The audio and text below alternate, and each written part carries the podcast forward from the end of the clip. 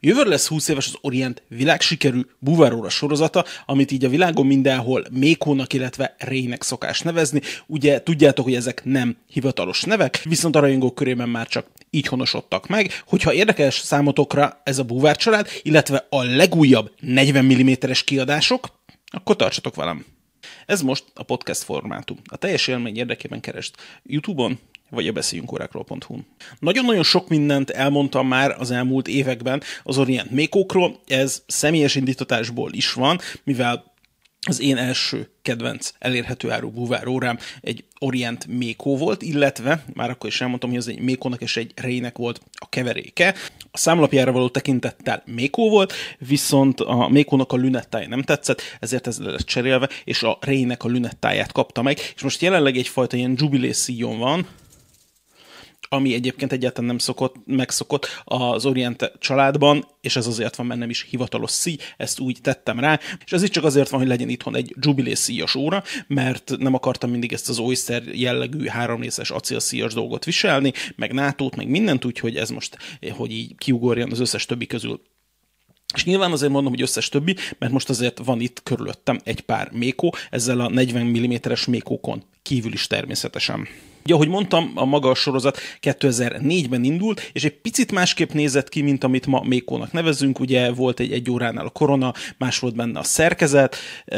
de a toknak a nagysága már elérte akkor is a, a klasszikus Mékónál megszokott 41,5 mm-es nagyságot, amit ugye szoktá, szokás 42 felkerekíteni,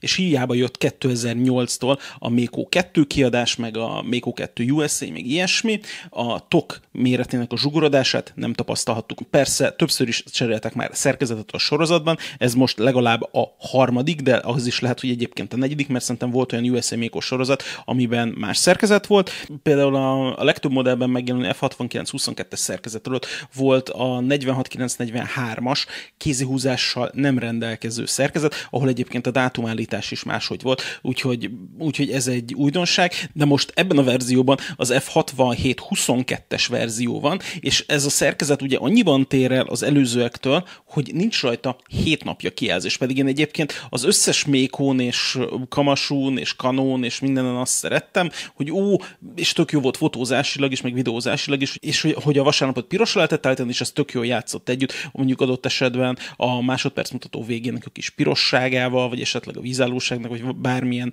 más nyomtatással a számlapon. Na ez most itt ebben a formában nincs. A számlap zsugorodás miatt valószínűleg a dátumablakot így el kellett engedniük. Igazából máshogy nem nagyon tudom elképzelni, hogy mi lenne az oka annak, hogy nem tudott dátum kerülni erre a számlapra. És ha már elkezdtem mindannyian erről az óráról beszélni, akkor, akkor szerintem akár folytathatjuk is ezzel.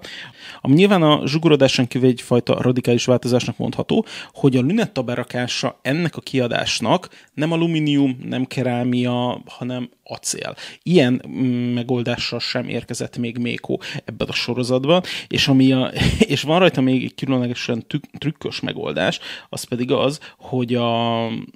a gyöngy a lünettán itt lényegében nem létezik. Tehát a helye ki van hagyva, olyanra van megcsinálva, mint hogyha ott lenne, ki van marva, acélból van, ugye a háromszög közepén lévő pontról beszélünk, viszont ez nem egy gyöngy, nem egy pippa, hogy ezt angolul szó, uh, hívni szokták, hanem ez egyszerűen csak ott van. Egy másik fontos dolog még a tokkal kapcsolatban, és az egyébként első ránézésen nem is tűnt fel, lehagyták az óráról a koronavédőket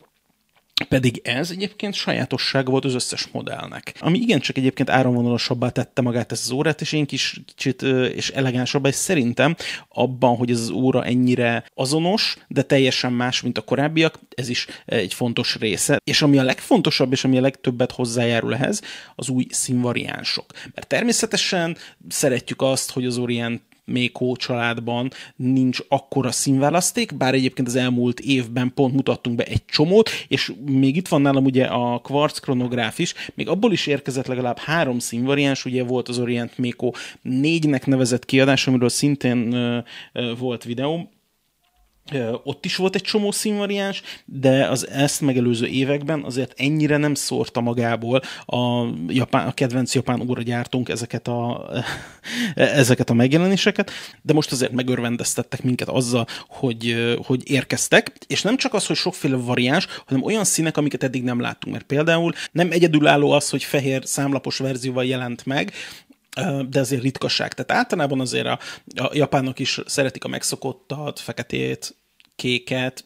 és ugye amikor jöttek a, vintage kiadások, akkor volt ugye ez a, ez a pirosas, kéke, kékes, feketés megoldások, viszont az, hogy lilát és lazac szint jelenítsenek meg, azért az egy egész újdonság, még úgy is, hogy a tíz éves verzióban adtak ki egy citromsárga számlapos kiadást, amire egyébként állítólag a gyűjtők ö, folyamatosan fenik a fogukat, és aki csak teheti, beszokott belőle szerezni, és szerintem ezek a kiadások is nagyjából ilyen sorsa fognak jutni, mert, mert önmagában az, hogy lazac színű számlapos órát tudsz venni, elérhető árkategóriában az nem szokott olyan, az nem egy túlságosan megszokott dolog. Hát most belegondolok abba, ami, hogy ezután a következő óra, ami lazac színű számlappal rendelkezik és elérhető,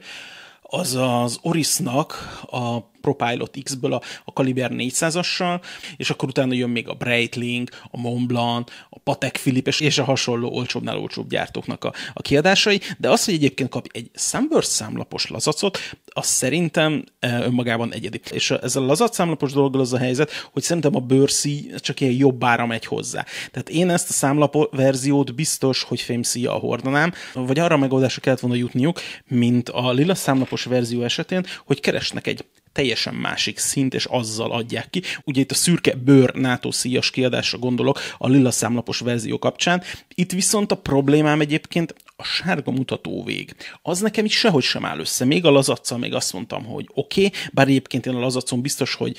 egy feketében ártottam volna azt a mutatót őszintén, mert úgy legalább egy kicsit elütött volna, és ugye amúgy is vannak fekete nyomtatások ennek a számlapján, ugye az Orientnek maga a logója, a vízállósági értékek és ilyesmi, úgyhogy a feketét szerintem simán elbírta volna. Ez a sárga, ez nekem egy kicsit ilyen semmilyen, bár közel áll hozzám a sárga, mégiscsak a csatorna logóban van, meg minden,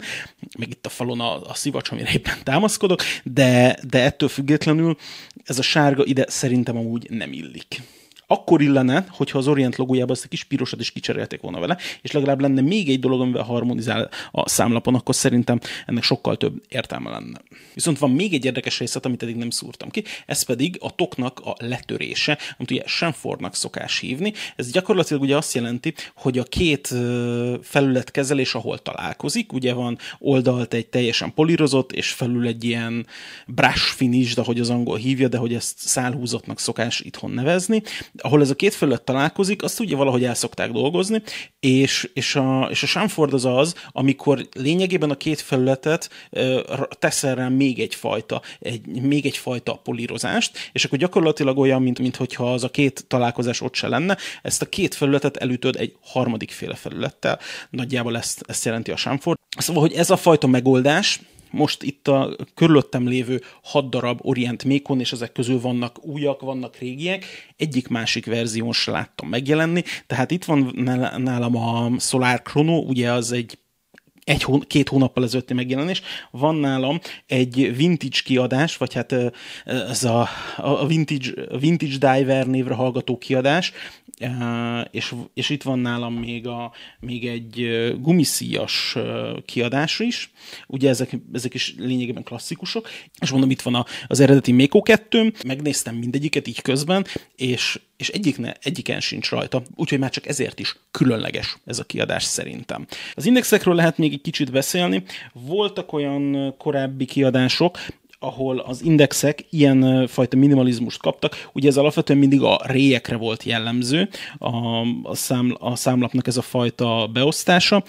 viszont a, például a kanón az volt, hogy csak a 12-es volt durván kiemelve, tehát hogy a 12-es az úgy szoktam hívni, hogy dupla indexelésű volt, tehát gyakorlatilag két index szélességű volt a 12-n lévő index,